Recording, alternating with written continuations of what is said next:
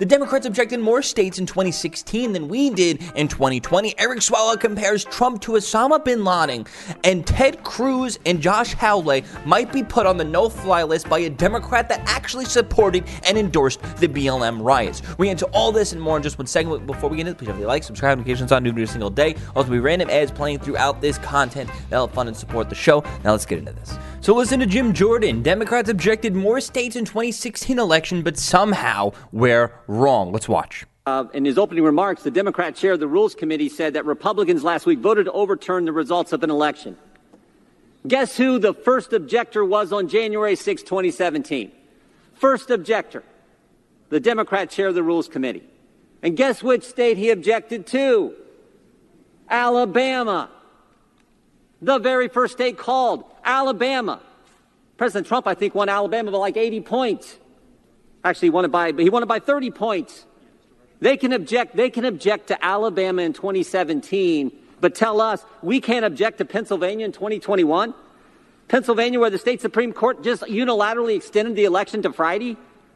Pennsylvania, where the Secretary of State unilaterally changed the rules, went around the legislature in unconstitutional fashion. Pennsylvania, where county clerks in some counties, and you can imagine which counties they were, let people fix their ballots against the law, fix, cure their ballots, their mail-in ballots, directly viol- direct violation of the law. And they tell us we tried to overturn the election. Guess who the second objector was in twenty seventeen? The individual managing the impeachment for the Democrats. Americans are tired of the double standard. They are so tired of it. Democrats object to more states in twenty seventeen than Republicans did last week, but somehow we're wrong.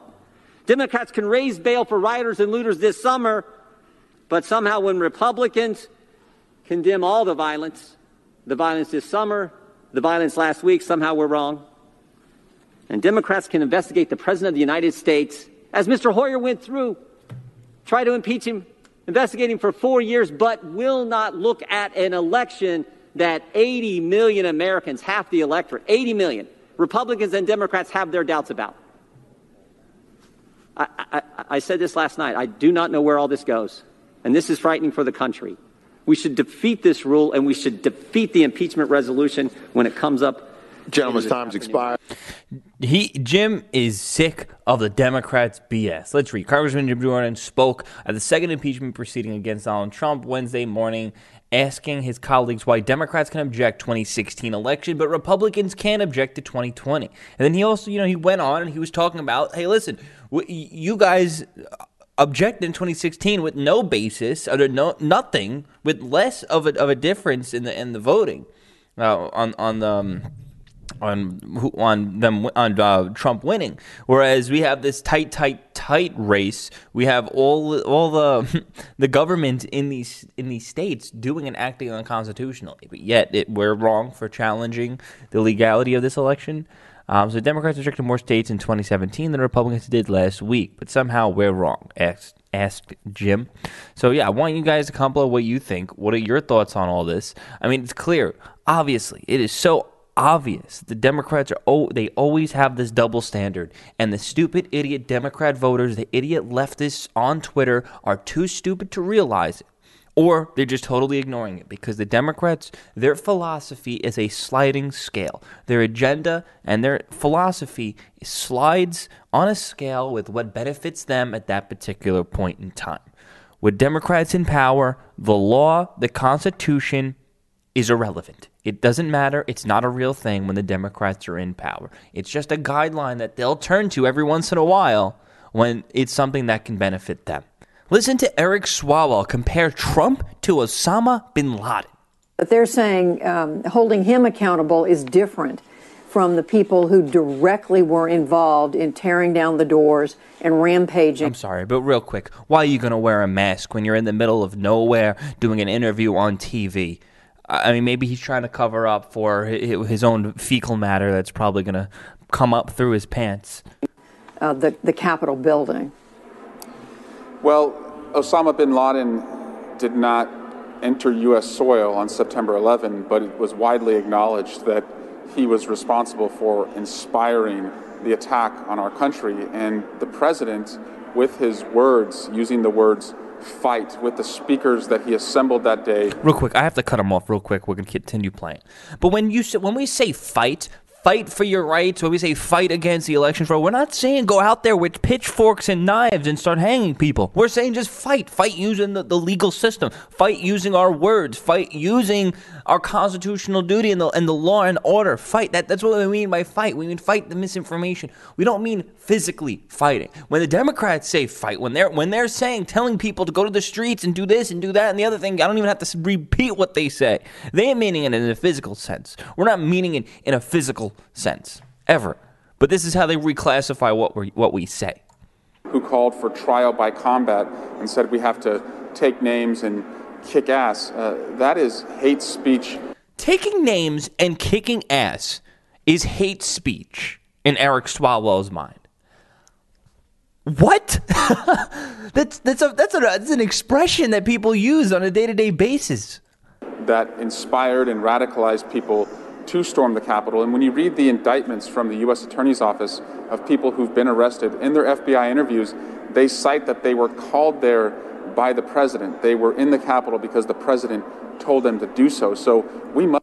Show me one shred of evidence where Trump told people to storm the Capitol. First off, more than half the people in the Capitol were literally on a sightseeing tour. They were walking in, taking photos, taking selfies. The police let them in, and then there was a small group that was being destructive. Literally, that is all that happened. Okay, so much and so, it was so crazy, in fact, that they actually were able to resume the the, the, the congressional session just a couple hours later. That's how crazy it was that they only took a few hours of a recess until things get cleared out. Must hold this president accountable for his inciting words. Tr- Trump literally said, within seconds of anything happening, go home. Go home. Do not attend this. Do not storm the Capitol. He literally said, go home. That got censored for incitement. Are you comparing President Trump to Osama bin Laden? I'm comparing the words of a individual who would incite and radicalize somebody, uh, as Osama bin Laden did, to what President Trump did. You don't actually have to commit the violence yourself, but if you call others to violence, that itself is a crime. He's not calling anyone to violence. That is not what he did. He actually did the contrary, okay? But what happens? What what do we call all the Democrats calling B L M to violence? What do we call them all calling B L M to riot and burn down city streets? If if if Trump is Osama for saying literally fight for your rights, not in a physical sense, and go home when violence does start, if that is Osama bin Laden, then what is Eric Swalwell and the rest of the Democrats who support, fund, and bail out rioters? I know I sound like a broken record at this point in time, but send this. Send this to your stupid Democrat friends who still cannot realize what the heck is going on in this world because there's something missing, that they're missing a chunk of their brain. So let's read what it says. Eric uh, Swalwell compared President Donald Trump to Osama bin Laden before the House vote to impeach the president for a second time. Interview. Okay, this is just pretty much just saying what happened. Uh, the House was okay. Yeah, basically nothing else of value in this article. But this is the Democrats in twenty twenty-one. They've been calling for violence. They've been calling for destruction for all of twenty twenty. And now all of a sudden they're going to act like, we're the party of peace and unity. We need to lock up anyone who starts. I swear, to, I swear, they're missing a piece of that brain.